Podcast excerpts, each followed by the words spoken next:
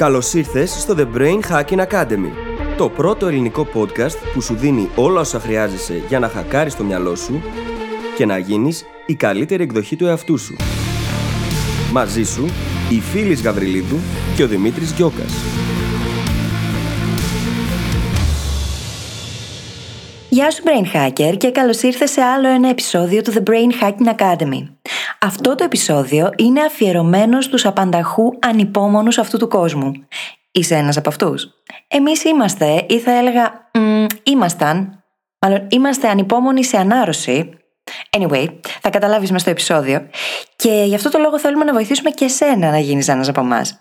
Θα μας ακούσεις λοιπόν να συζητάμε για την ακραία αποδοχή και πώς αυτή μπορεί να μας βοηθήσει να αποκτήσουμε πολύ περισσότερη υπομονή στη ζωή μας, για το πώς η ίδια μας η αυτοπεποίθηση συνδέεται με την υπομονή που κάνουμε, τι σημαίνει εμπιστοσύνη, τι σημαίνει επιμονή και όλα αυτά τα ωραία πράγματα που όλοι θα θέλαμε να έχουμε ή θα θέλαμε να έχουμε περισσότερο από αυτά και τελικά δεν βρίσκουμε τον τρόπο.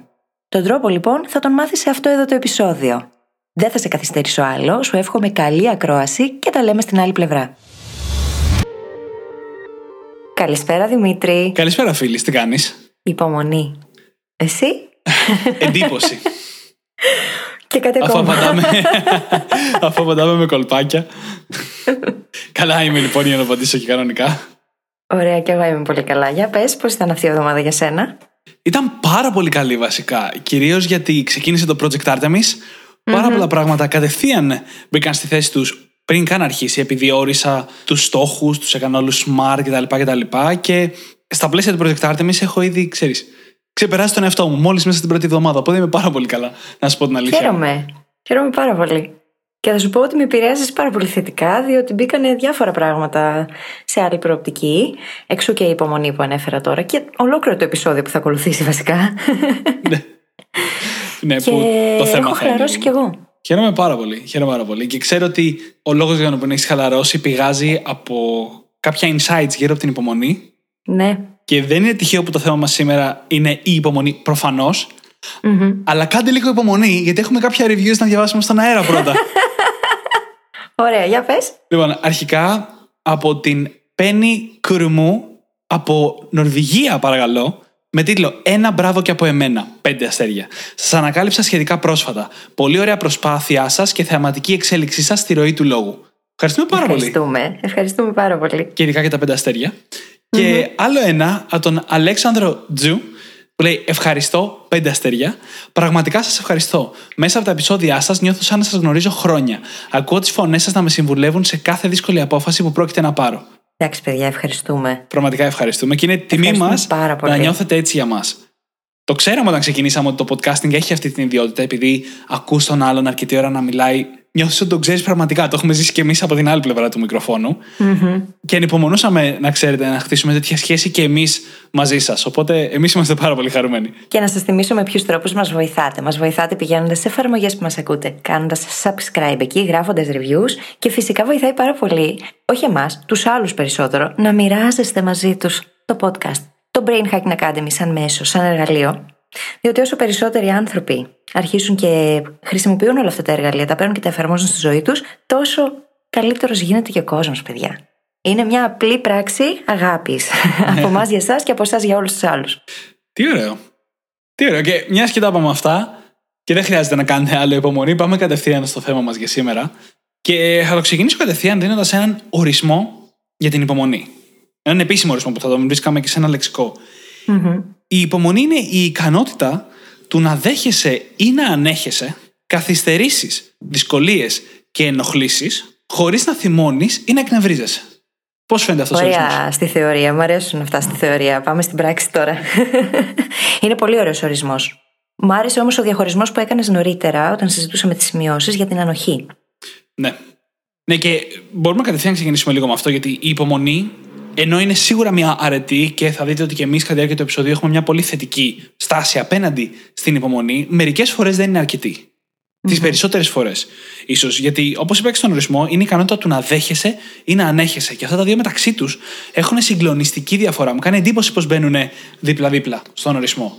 Γιατί το να ανέχομαι είναι σαν να λέμε ότι απλά επιβιώνω. Απλά το αντέχω. Ενώ το να το δέχομαι σημαίνει ότι αποδέχομαι την πραγματικότητα για αυτό που είναι Έχουμε μιλήσει για την αξία της αποδοχής στο παρελθόν, έτσι. Και ζω μέσα σε αυτή την πραγματικότητα. Δηλαδή, στο ένα απλά επιβιώνω, στο άλλο ζω. Έτσι το βλέπω εγώ τουλάχιστον. Ξέρεις, το ανέχομαι, το ερμηνεύει το δικό μου μυαλό και κάπως σαν αυτοθυσία. Σαν να θυσιάζω τα δικά μου θέλω και τις δικές μου ανάγκες στο βωμό κάποιου άλλου, ας πούμε, ή κάποιας κατάστασης. Και γι' αυτό το λόγο έχει και αυτή την αρνητική έννοια, ίσως. Όμως δεν είναι αυτό. Για μένα δεν είναι ανοχή η υπομονή. Είναι πολλά άλλα πράγματα, όχι όμως ανοχή. Ναι. Και το συζητήσαμε και σε επεισόδιο, λίγο χωρίς να το έχουμε προγραμματίσει, στα πλαίσια του ιού και του, και του lockdown που όλοι βιώσαμε. Ναι, ναι, ναι. Όπου λέγαμε ότι οι περισσότεροι κατά τη διάρκεια του lockdown προσπαθούσαν να κάνουν υπομονή. Απλά να περάσει ο χρόνος και να βγούμε από αυτό το lockdown, που τώρα πια ευτυχώς είναι παλιά ιστορία. Αλλά αυτό που χρειαζόταν να κάνουμε ήταν να το αποδεχτούμε. Να αποδεχτούμε ότι έχει συμβεί κάτι πρωτόγνωρο.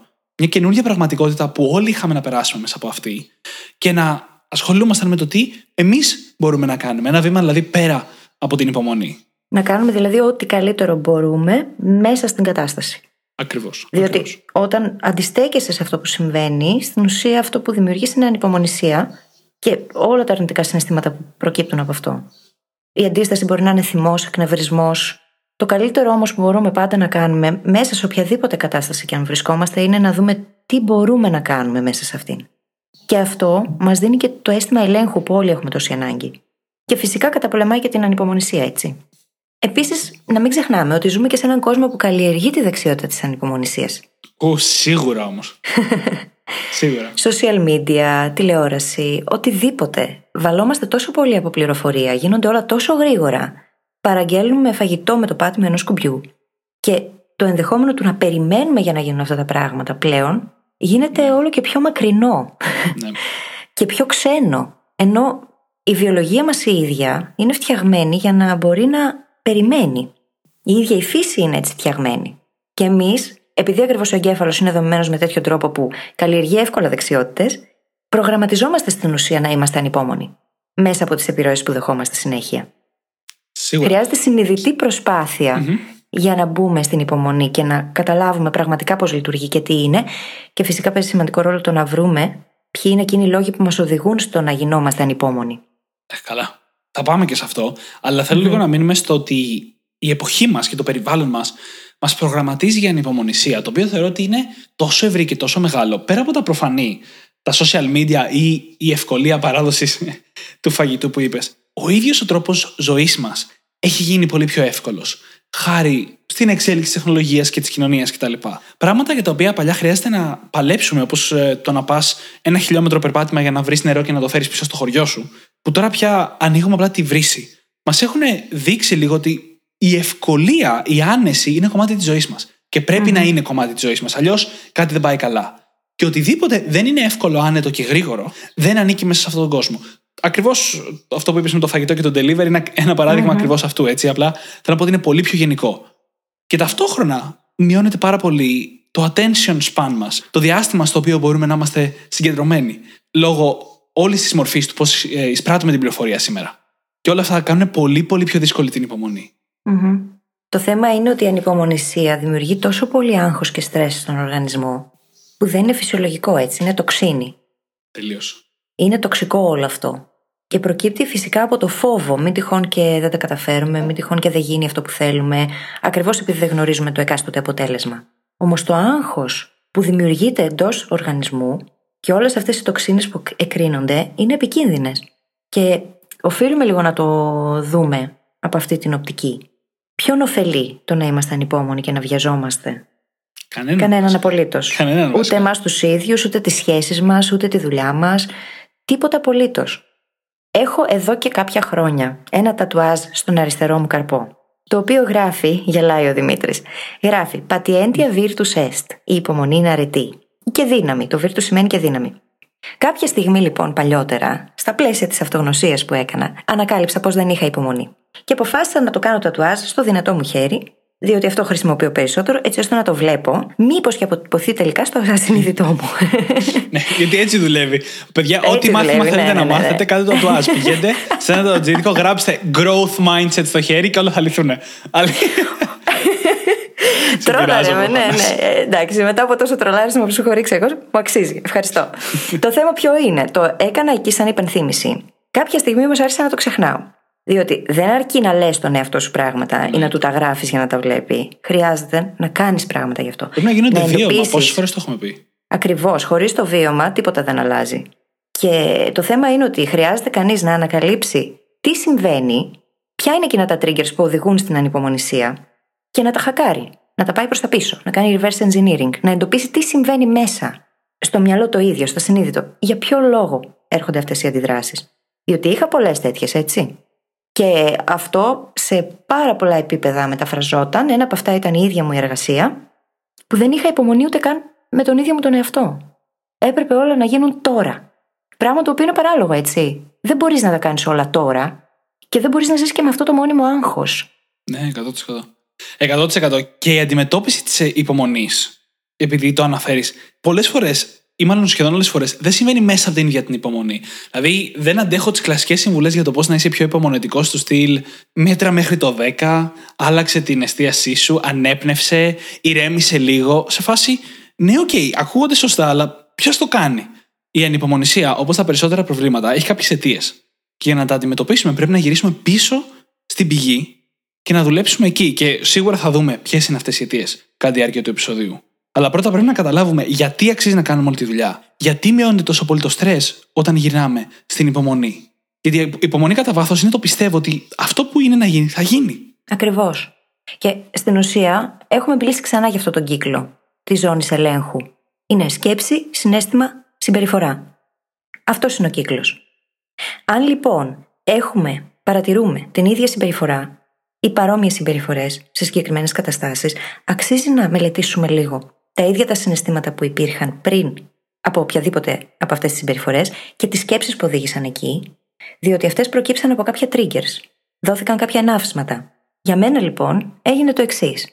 Καταρχάς βρήκα όλες τις περιπτώσεις στις οποίες γίνομαι ανυπόμονη. Γινόμουν ανυπόμονη, καλύτερα. Και τις εντόπισα. Είπα, ωραία, ποιος είναι ο κοινός παρονομαστής, εκτός από μένα, ποια είναι τα φίλτρα, ποιοι είναι οι παραμορφωτικοί φακοί μέσα από τους οποίους τα βλέπω, για να φτάσω τελικά στο συγκεκριμένο συνέστημα και στη συγκεκριμένη συμπεριφορά, και πήγα προς τα πίσω. Και εκείνη τη σκέψη, την εκάστοτε σκέψη που μπορεί να ερχόταν, απλά την άλλαξα. Την αναπλησίωσα. Και αποφάσισα ότι δεν είναι έτσι. Ε, βασικά, δεν αποφάσισα ότι δεν είναι έτσι. Έκανα την ερώτηση στον εαυτό μου. Είναι όντως έτσι; Μήπως είναι αλλιώς; Μήπως απλώς έχω συνηθίσει να το βλέπω με αυτόν τον τρόπο και τα πράγματα δεν είναι ακριβώς όπως νομίζω; Ακριβώς. Και μήπως όλα μου τα biases, το bias της επιβεβαίωσης, το bias της επιλογής, μήπως όλα αυτά είναι που Αχ, απλά μην μου αρχίσεις και μου τα οδηγούν. λες στα ελληνικά τα biases, δεν γίνεται. Selection Με bias συγχωρείς, και confirmation Δημήτρη. bias. Ωραία, Το κοινό selection μας και τους έχουμε μιλήσει στο confirmation. κεφάλι με αυτά τα δύο biases, τα ξέρετε. Παρεμπιπτόντως, έχω ετοιμάσει έναν καινούριο οδηγό που θα κυκλοφορήσει πάρα πολύ σύντομα, που έχει τα σημαντικότερα biases που οδηγούν σε κακές αποφάσεις. Παρένθεση ήταν αυτό, αλλά να το ξέρετε, να το περιμένετε. Θα έρθει σύντομα. nice. Και εγώ ανυπομονώ. Αλλά θα ήθελα να μην είναι μεταφρασμένα στα ελληνικά οι τίτλοι. Δεν είναι, απλά έχω βάλει τίτλους τρόλ στα ελληνικά. Ευτυχώς. θα δεις, θα δεις. Ναι, αυτό είναι το θέμα όμως. Δηλαδή, χρειάζεται να δούμε ποια σκέψη οδήγησε εκεί και πριν από τη σκέψη, τι συνέβη. Και το σκέφτηκα αυτό. Αν χακάρουμε αυτό το κομματάκι το μικρό, ξαφνικά όλο εκείνο που ήταν φαύλος κύκλος και στην ουσία ήταν αυτοματοποιημένη αντίδραση, μετατρέπεται σε συνειδητή επιλογή. Και αυτό είναι το θέμα. Και το ζήτημα εδώ, δηλαδή όλο αυτό που λες, χτυπάει μία λέξη καμπανάκι. Που τον έχετε ακούσει χιλιάδες φορές. Επίγνωση. Ναι, 100%. Το πιο σημαντικό να καταλάβουμε για την υπομονή, ίσως είναι ότι δεν είναι ή δεν έχει να κάνει μάλλον με αυτό που συμβαίνει. Η υπομονή είναι η δικιά μας αντίδραση σε ό,τι συμβαίνει. Και από τη στιγμή που είναι δικό μας η δικιά μας αντίδραση, σημαίνει ότι αυτό που πρέπει εμείς να κάνουμε είναι να αποκτήσουμε επίγνωση για τη δικιά μας συμπεριφορά, για τα δικά μας μοτίβα σκέψης, για τις δικές μας αντιδράσεις, τους φόβους μας, τα πάντα όλα.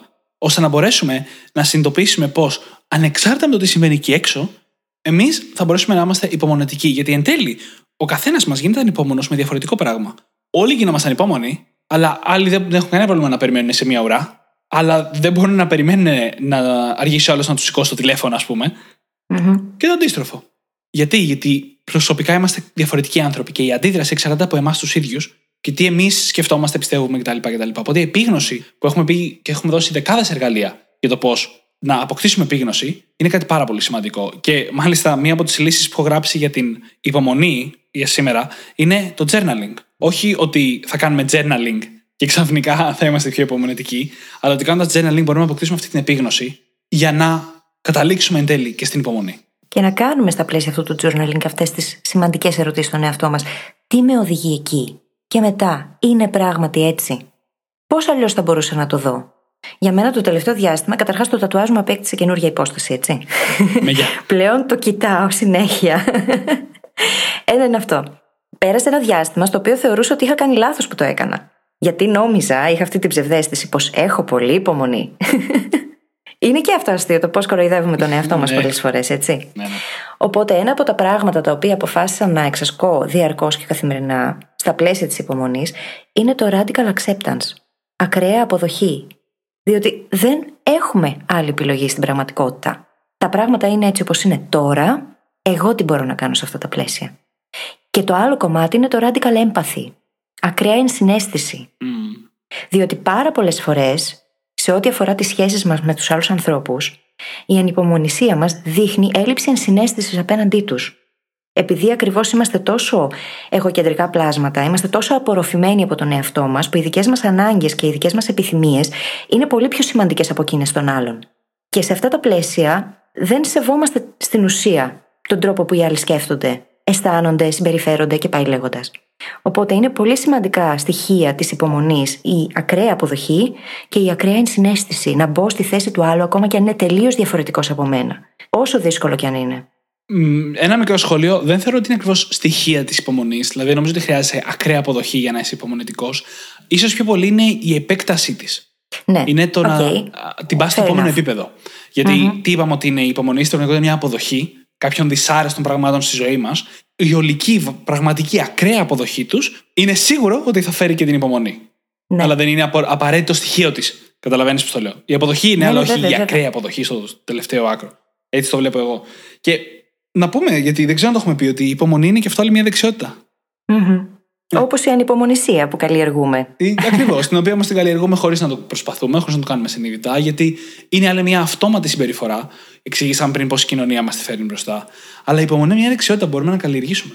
Και όπως όλες οι δεξιότητες, χρειάζεται εξάσκηση και κατανόηση. Ή μιλήσαμε για την κατανόηση, και όσο για την εξάσκηση, δεν χρειάζεται να πούμε κάτι ιδιαίτερο. Όσο περισσότερο φροντίζουμε να είμαστε υπομονετικοί και το κάνουμε συνειδητά, γιατί πρώτα απ' όλα θα το κάνουμε συνειδητά, τόσο πιο πολύ θα μας γίνει το νέο μοτίβο συμπεριφοράς. Έτσι είναι. Και είναι σημαντικό να υπενθυμίζουμε στον εαυτό μας διαρκώς αυτό. Η ίδια η φύση μας το διδάσκει. Τα σποράκια θέλουν χρόνο για να ανθίσουν. Και το ίδιο ακριβώς συμβαίνει στις δεξιότητες, στις σκέψεις μας, σε όλα εκείνα τα καινούργια πράγματα που θέλουμε να ξεκινήσουμε. Σε όλα εκείνα τα πράγματα που θέλουμε να αλλάξουμε στον εαυτό μας. Δεν γίνεται να φυτέψει ένα σποράκι και την άλλη μέρα να έχει ανθίσει. Δεν γίνεται. Και το ανθρώπινο συνείδητο λειτουργεί έτσι ακριβώς. Όπως Υπάρχουν και δέντρα εντωμεταξύ που κάνουν και πάρα, πάρα πολύ καιρό. Βεβαίως. Δεν θυμάμαι αν είναι το μπαμπού ή κάποιο άλλο δέντρο, αλλά υπάρχει δέντρο που το φυτεύει, το ποτίζεις νομίζω 10 με 12 χρόνια. Mm-hmm. Και μετά ξαφνικά ξεπετάγεται και γίνεται ένα πανύψηλο δέντρο μέσα σε ένα χρόνο. Ναι. Είναι απίστευτο.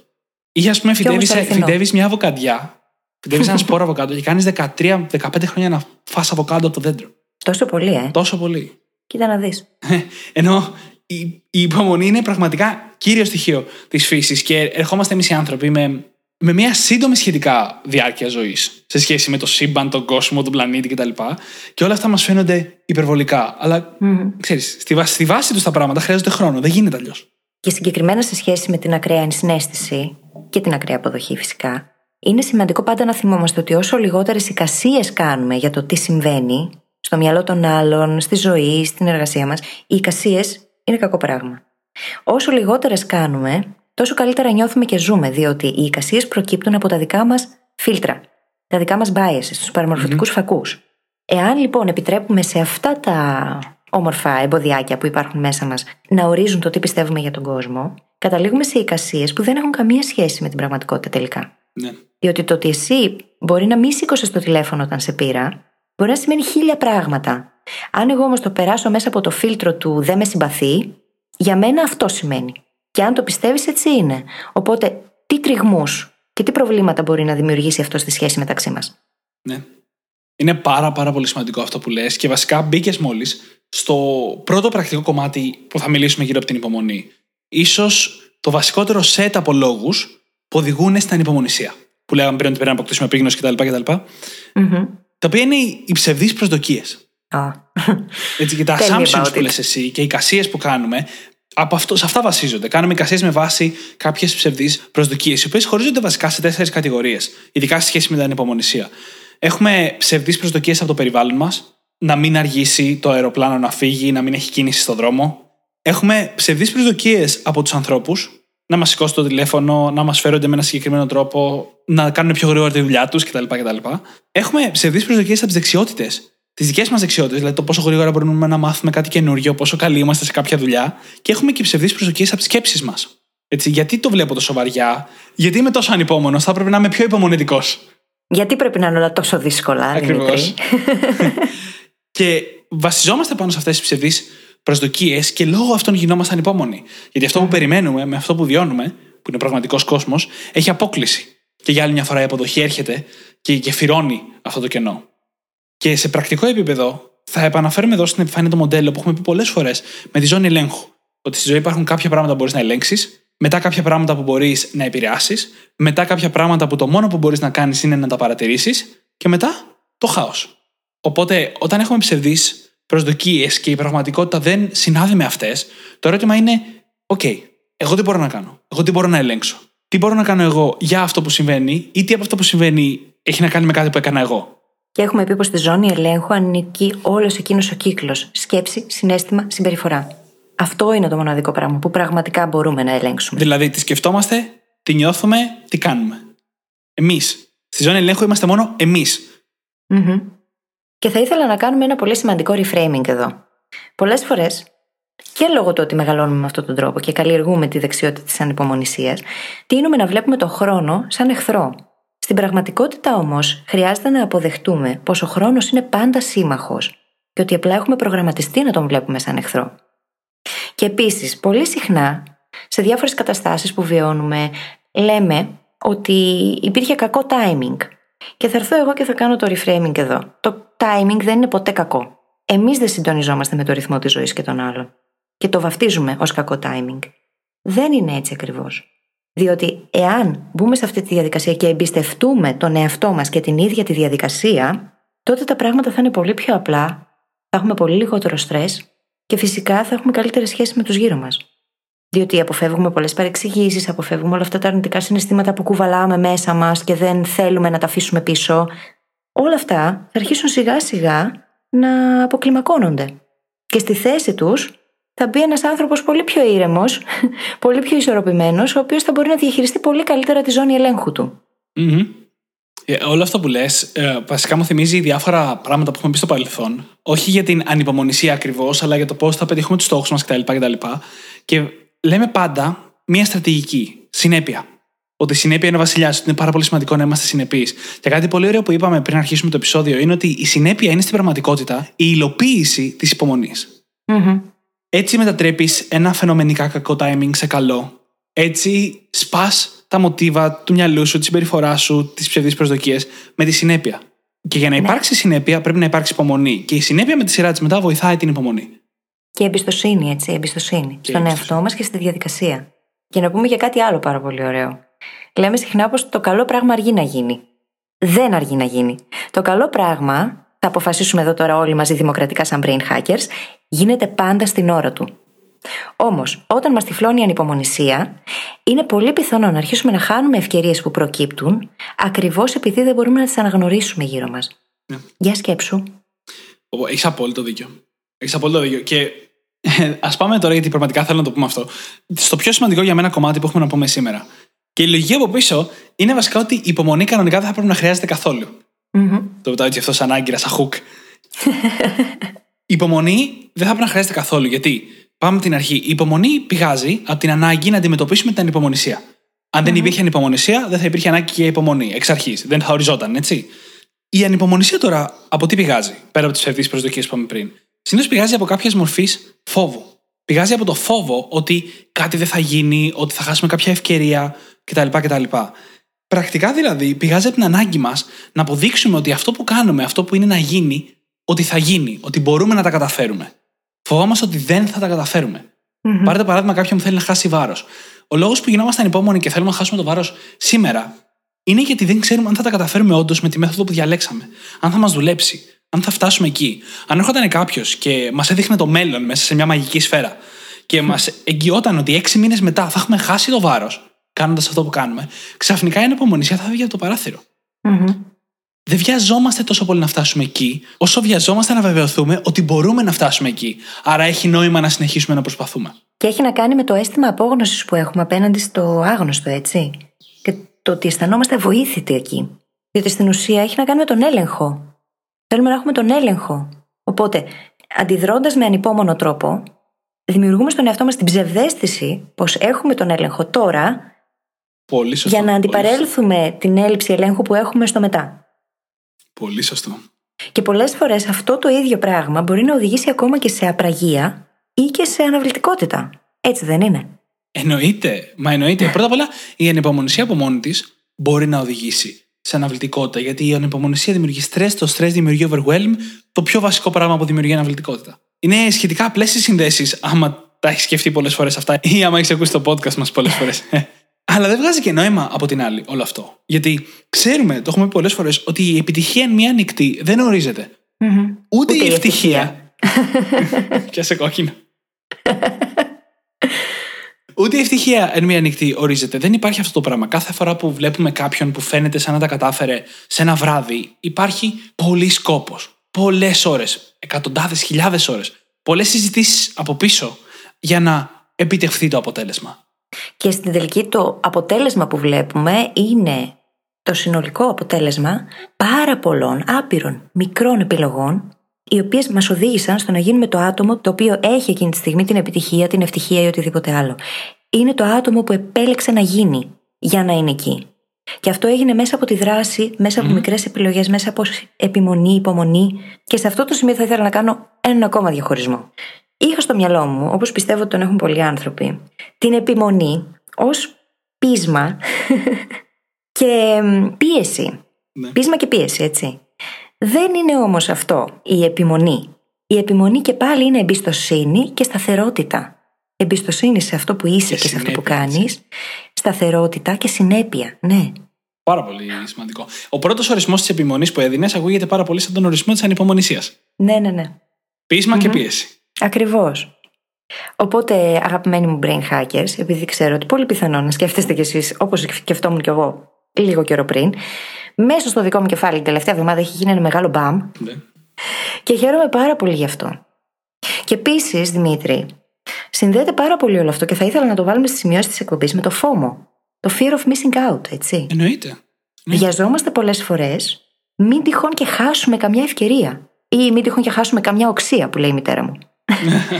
Δεν είναι Μα αυτό όμω το είπαμε. θέμα. Φοβόμαστε. Φοβόμα... Ο φόβος είναι πολύ σημαντικό γιατί φοβόμαστε ότι δεν θα τα καταφέρουμε, φοβόμαστε την αποτυχία, φοβόμαστε ότι θα χάσουμε την ευκαιρία.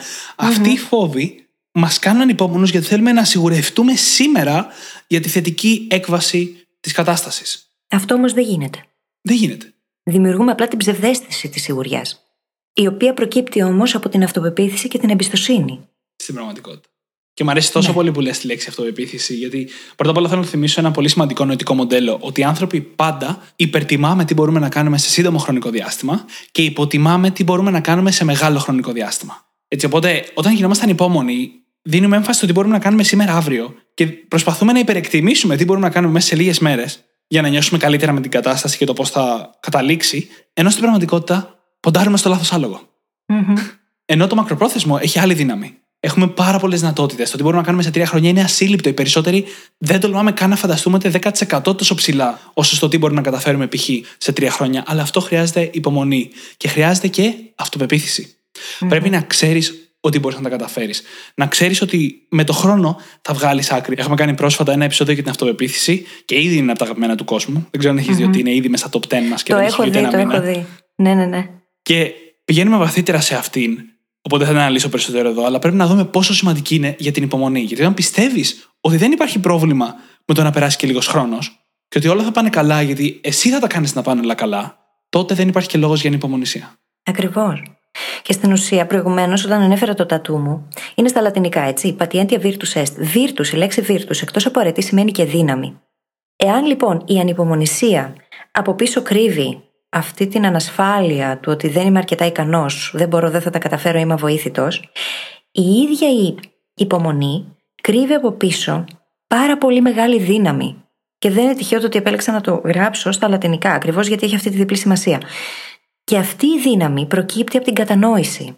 Από το να κατανοούμε πώς λειτουργούμε εμείς οι ίδιοι πρώτα απ' όλα, να δίνουμε στον εαυτό μας το χώρο και το χρόνο να σκεφτεί πριν να αντιδράσει και να μπορούμε με αυτόν τον τρόπο να αντιδρούμε ή να δρούμε καλύτερα την κατάλληλη στιγμή με τα κατάλληλα λόγια ή με την κατάλληλη δράση. Και με αυτόν τον τρόπο δίνουμε τον ίδιο χώρο και χρόνο και στους γύρω μας. Ναι. Και αυτό είναι αξία ανεκτήμητη. Είναι. Και στη, όσο μιλάμε για δύναμη και αρετή, να πω κιόλας κάτι που δεν ακούγεται τόσο όμορφο ότι ο εγωκεντρισμό είναι ένας πολύ βασικός λόγος για τον οποίο γινόμασταν υπομονή. Ναι. Γιατί είμαστε στην ουρά και νιώθουμε ότι ο δικός μας χρόνος αξίζει περισσότερο από τον άλλον. Και γιατί δεν πάνε πιο γρήγορα και γιατί αυτός κάνει τόση ώρα κτλ. κτλ. Και αν το προσθέσουμε αυτό, επειδή μιλήσαμε σήμερα και για τα biases, για τους παραμορφωτικούς φακούς, αν το βάλουμε και στην εξίσωση για το fundamental attribution error, που λέμε ότι όταν οι άλλοι κάνουν μια περίεργη κίνηση, μια περίεργη πράξη, είναι γιατί είναι κακοί άνθρωποι, ενώ όταν το κάνουμε εμείς, είναι γιατί η κατάσταση μας αναγκάζει, ναι. ανοίγει ακόμα μεγαλύτερο αυτή η ψαλίδα και μας δικαιολογεί το να γινόμασταν υπόμονοι. Γιατί εμείς έχουμε λόγο, ενώ οι άλλοι απλά είναι μπίπ. Και σε αυτό το σημείο είναι σημαντικό να θυμόμαστε πάντα πως κάθε άνθρωπος, κάθε άνθρωπος από τη δική του πλευρά έχει πάντα δίκιο. Και επίσης να θυμόμαστε πως φερόμαστε στους άλλους με τον τρόπο που πιστεύουμε βαθιά μέσα μας πως αξίζει να μας φέρονται. Και στον εαυτό μας έτσι φερόμαστε παρεμπιπτόντως. Ακριβώς, ακριβώς έτσι. Οπότε αυτά τα δύο πράγματα είναι καλό να κάτσουμε λίγο να τα επεξεργαστούμε και να αναλογιστούμε πώς τα εφαρμόζω αυτά στη ζωή μου. Και πώς μπορώ να τα χρησιμοποιήσω έτσι ώστε να δημιουργήσω ένα καλύτερο δίκτυο γύρω μου και μέσα μου, έτσι. Και αυτό που λέει τώρα η φίλη είναι από τα πιο σημαντικά πράγματα, ειδικά για τις ανθρώπινες σχέσεις. Σε ένα από τα σημαντικότερα και πιο δημοφιλή βιβλία όλου του κόσμου, το Πώς να κερδίσεις φίλους και να επηρεάζεις τους ανθρώπους, το οποίο ξεχάστε τον τίτλο, είναι από τα σημαντικότερα βιβλία για ανθρώπινες σχέσεις που υπάρχουν στον κόσμο, του Dale Carnegie. Στα ελληνικά, οι τίτλοι των βιβλίων, έχω να διαμαρτυρηθώ σε αυτό το σημείο, είναι πολύ δύσκολοι. ναι, γιατί στα ελληνικά ακούγεται καλό, How to win friends and influence people. Ακούγεται καλύτερο; Ακόμα και εκεί είναι περίεργο. Πώς τα κατάφερε δεν ξέρω. Αλλά το θέμα μας είναι. Είναι περίεργο, παρόλα αυτά. το θέμα μας είναι, αγνοήστε τον τίτλο, δεν μιλάει καθόλου για χειραγώγηση μέσα. Μιλάει για πραγματικές αξίες και το πώς να συνάπτεις σοβαρές, δυνατές ανθρώπινες σχέσεις. Και στο πρώτο κιόλας κεφάλαιος, στην πρώτη αξία που έχει μέσα, μιλάει πάρα πολύ για το πώς οι άνθρωποι νιώθουν ότι έχουν πάντα δίκιο. Και το εξηγεί τόσο αποδοτικά και τόσο σημαντικά και κάνει να καταλάβεις γιατί δεν βγάζει ποτέ νόημα το να κριτικάρεις ή να καταδικάζεις τους ανθρώπους ή να παραπονιέσαι για τους άλλους ανθρώπους. Τα οποία είναι χαρακτηριστικές εκφάνσεις της ανυπομονησίας. Και μην ξεχνάμε κιόλας ότι βλέπουμε στους άλλους πάντα κάτι που υπάρχει ήδη μέσα μας. Sorry, σας έχω κάψει σήμερα, το ξέρω. Μιας και τους έχεις κάψει και μιλάς λίγο για τη στροφή προς τα μέσα και το πώς αυτό που βγαίνει προς τα έξω είναι το μέσα, θέλω να το πω και από την ανάποδη. Η υπομονή είναι καθαρά ένας τρόπος να αντιμετωπίσεις τον εαυτό σου με συμπόνια, με compassion που λέμε στα αγγλικά. Ναι. Συνδέεται άμεσα με το να αγαπάς τον εαυτό σου. Είναι αυτό που λέμε, αναρωτήσου, θα μίλαγα ποτέ σε έναν κοντινό μου φίλο με τον τρόπο που μιλάω στον εαυτό μου; Θα τον έβριζα ποτέ με αυτόν τον τρόπο; Θα τον καταδίκαζα ποτέ με αυτόν τον τρόπο; Θα τον κατηγορούσα; Θα τον κατηγορούσα ακριβώς. Πολύ Το να δείχνουμε λοιπόν υπομονή είναι μια μορφή αγάπη προς τον εαυτό. Και γιατί αναγνωρίζουμε την ανθρώπινη μας φύση και το ότι χρειάζεται χρόνος, και ταυτόχρονα γιατί μειώνουμε και το στρε, ετσι Βοηθάμε τον εαυτό μας να συνάψει καλύτερες σχέσεις και όλα αυτά τα όμορφα πράγματα. Είναι ένας τρόπος λοιπόν να δώσουμε στον εαυτό μας η υπομονή. Η ζωή, παιδιά, είναι πολύ σύντομη για να περιμένουμε. Δεν είναι όμως ποτέ σύντομη για υπομονή. Διότι το ένα είναι απλά κάτι το οποίο κάθεσαι, είναι σαν να κάθεσαι κάτω από ένα δέντρο και να περιμένεις κάτι που δεν θα έρθει ποτέ. Ενώ η υπομονή η ίδια από πίσω έχει action plan. Δεν είναι απλά ότι κάθομαι και περιμένω. Εκτός αν είσαι ονεύτονα, συγγνώμη. Δεν μπορούσα να μην το πω. Και εκεί αλλάζει η ροή της ιστορίας. Ναι, συγγνώμη, δεν μπορούσα να μην το πω. Αυτό το κάθομαι κάτω από δέντρο και περιμένω. Ε, δεν μπορούσα, συγγνώμη. Και εκεί λοιπόν που αλλάζει η ροή της ιστορίας και δεν καθόμαστε εμείς, εμείς καθόμαστε σε άλλο δέντρο. Ε, συμβαίνει το ανάποδο, έτσι. Ναι. Δηλαδή, δεν θέλουμε να περιμένουμε απλά. Χρειαζόμαστε και ένα σχέδιο. Τι σημαίνει υπομονή για μένα; Καταρχάς, πώς επιλέγω να αντιμετωπίζω πλέον τις καταστάσεις; Πώς επιλέγω να σκέφτομαι; Πώς επιλέγω να δρώ. Όλα αυτά είναι στα πλαίσια του σχεδίου. Ναι, ναι. δεν είναι απλά να κάθεσαι και να ανέχεσαι τον χρόνο να περνάει. Ο χρόνος είναι σύμμαχος, μπορεί να είναι και εχθρός όμως. Το θέμα είναι τι κάνουμε μαζί του πάντα. Εννοείται. Και επειδή το θέμα είναι τι κάνουμε με τον χρόνο, θέλω να μιλήσουμε λίγο για την ισορροπία. Η οποία θεωρώ ότι είναι απίστευτα σημαντική. Γιατί εκθιάζουμε την υπομονή πρακτικά όλη αυτή την ώρα. Και ναι, η υπομονή είναι πάρα πολύ σημαντική, αλλά χρειάζεται και δράση. Μην το ξεχνάμε αυτό. Υπερβολικά πολύ υπομονή μπορεί να είναι πρόβλημα. Α, βρήκα μια τάκα πριν κάνουμε το επεισόδιο, η οποία έλεγε ότι αν πας την υπομονή πολύ μακριά, γίνεται δειλία. Ναι.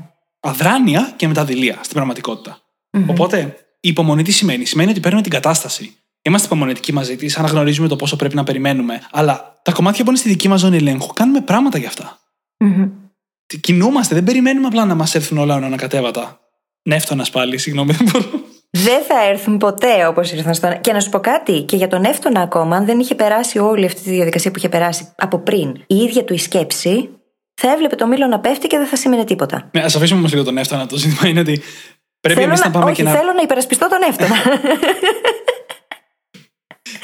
Νομίζω ότι Αισθάνομαι μια έχουμε- βαθιά αδικία. Ναι, ναι, νομίζω ότι έχει αλλάξει λίγο το focus της συζήτησής μας αυτή τη στιγμή. Τι λες κι εσύ; Έλα εντάξει, αφού κάνουμε και λίγο τον κόσμο να γελάει. Δεν ξέρω αν Βασικά, γελάτε εμάς τώρα. κάνουμε. φαντάζομαι Εμείς- ότι Εμείς γελάτε. γελάμε. Ο κόσμος δεν ξέρει. Ο κόσμος μπορεί να μας ακούει και να σε φάσει τι λένε οι αυτοί. Τελίτσες, τελίτσες, τελίτσες. Λοιπόν, το ζήτημα είναι ότι πρέπει να κάνουμε και εμείς αυτό που χρειάζεται για να φέρουμε τα αποτελέσματα στη ζωή μας. Δηλαδή, ναι, υπομονή, αλλά ναι και δράση. Και αυτά τα δύο δεν είναι αντίθετα μεταξύ τους.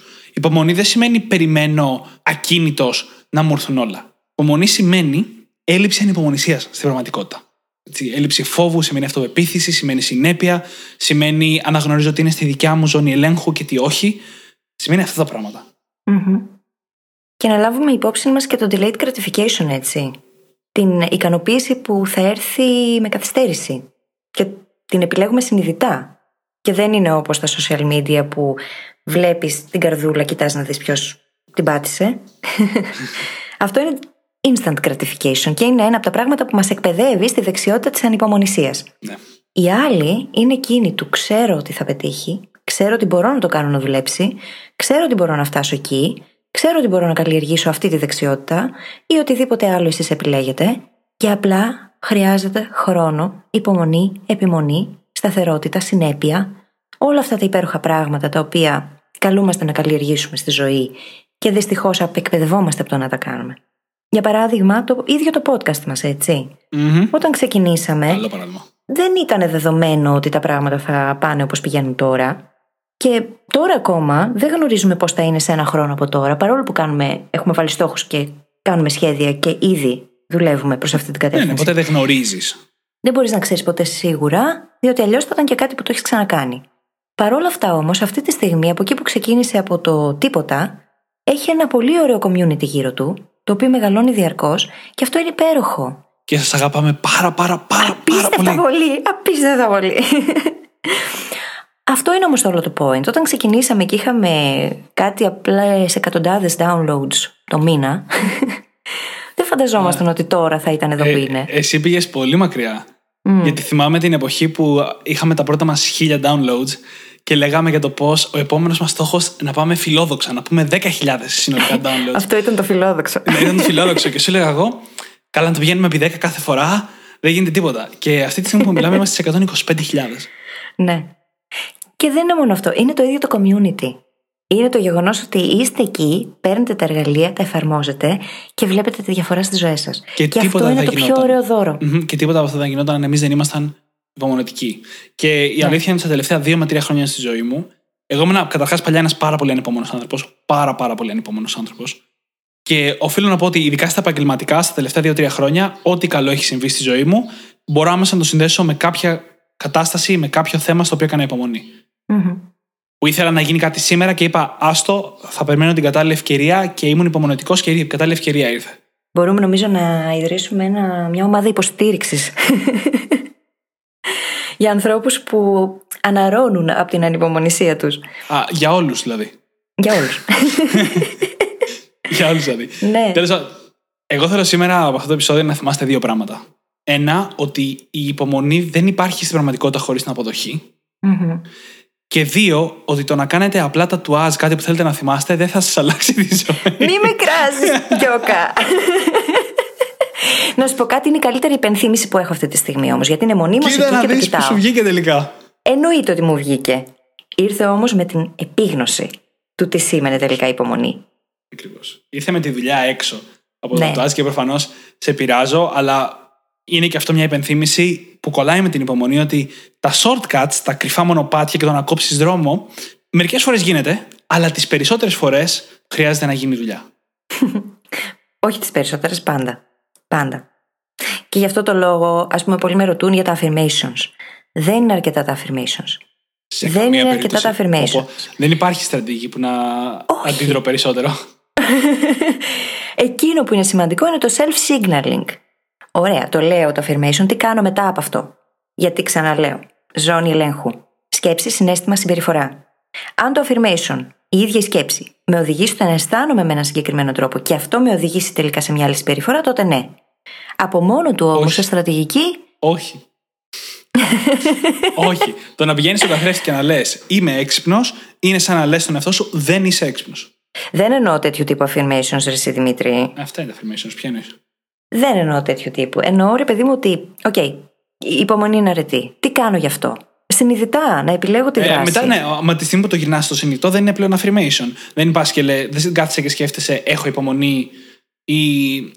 κάθεσαι- Ούτε καν δεν σκέφτεσαι, μπορώ να τα καταφέρω. Δηλαδή, το να λες στο κεφάλι σου, μπορώ να τα καταφέρω, είναι σαν να λες, δεν μπορώ. Και μάλιστα μια φορά είχαμε προτείνει μια τεχνική αντί για τα affirmations που είναι τουλάχιστον ρώτα ερωτήσεις. δηλαδη θα τα καταφέρω γιατί; Και ας το κεφάλι σου να το απαντήσει. Αυτό η, το η πράγμα έκανα επιτυχία κι είναι εγώ. αναπόφευκτη για μένα γιατί; Ακόμα και αν δεν το πιστεύεις. Ναι, ναι, ναι, Μια ναι, ναι. ερώτηση τέτοια σε βάζει να βρεις την απάντηση ώστε να γίνει αναπόφευκτη η επιτυχία. Για μένα η ερώτηση ήταν πώς είναι η υπομονή. Πώς Άρα, οι ερωτήσεις, με τις ξαφνικά ερωτήσεις είμαι πολύ υπέρ. άρχισαν να εμφανίζονται άνθρωποι που να μιλάνε από μόνοι τους για αυτό το θέμα, έτσι. Είχε πολύ πλάκα αυτή η εβδομάδα.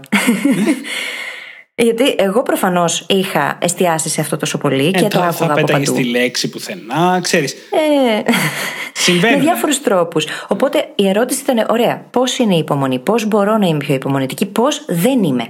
Και μέσα από αυτές τις ερωτήσεις προφανώς ήρθε η επίγνωση, έτσι. Το ότι η υπομονή είναι αρετή, αλλά έχοντας χακάρει τον τρόπο από πίσω και τη δράση που χρειάζεται. Ακριβώς. Και έκανες πολύ υπομονή από τότε που έκανε το τατουάζ μέχρι σήμερα για να φτάσεις σε αυτό το συμπέρασμα. Θα Θέλοντας πω ότι συνεχίσει να με πάντα παίρνεις τρολάρει χρόνο. για πάντα, νομίζω. αυτό το όχι, πράγμα. όχι. Βλέπεις, προσπαθώ να τα κάνω όμως και κάτι κανονικό σε content. Να σου πω κάτι, είναι ωραίο και μοιάζει λίγο με καρδούλα, άμα το κοιτάξεις έτσι. Ισχύει. ισχύει. λοιπόν, Είναι η γραμματοσυρά που επέλεξα. νομίζω ότι μπορούμε να κλείσουμε, να μην πω κι άλλα για το τατουάζ. Όχι ότι έχω κάτι με τα τατουάζ, απλά έχει πλάκα να σε πειράζω. Το ξέρω. Και θα σας πω όπως πάντα να πάτε να βρείτε τις σημειώσεις του επεισοδίου στο site μας, στο brainhackingacademy.gr. Και θα σας ζητήσουμε φυσικά να μας βρείτε σε όποια εφαρμογή podcast μας ακούτε, να κάνετε εκεί subscribe, να κάνετε ένα φανταστικό review σαν και αυτά που διαβάσαμε στην αρχή του επεισοδίου και φυσικά μια πράξη αγάπης. Μοιραστείτε με τους φίλους σας το Brain Hacking Academy. Έτσι για να γίνουμε περισσότεροι και να βοηθήσουμε ακόμα περισσότερους μαζί.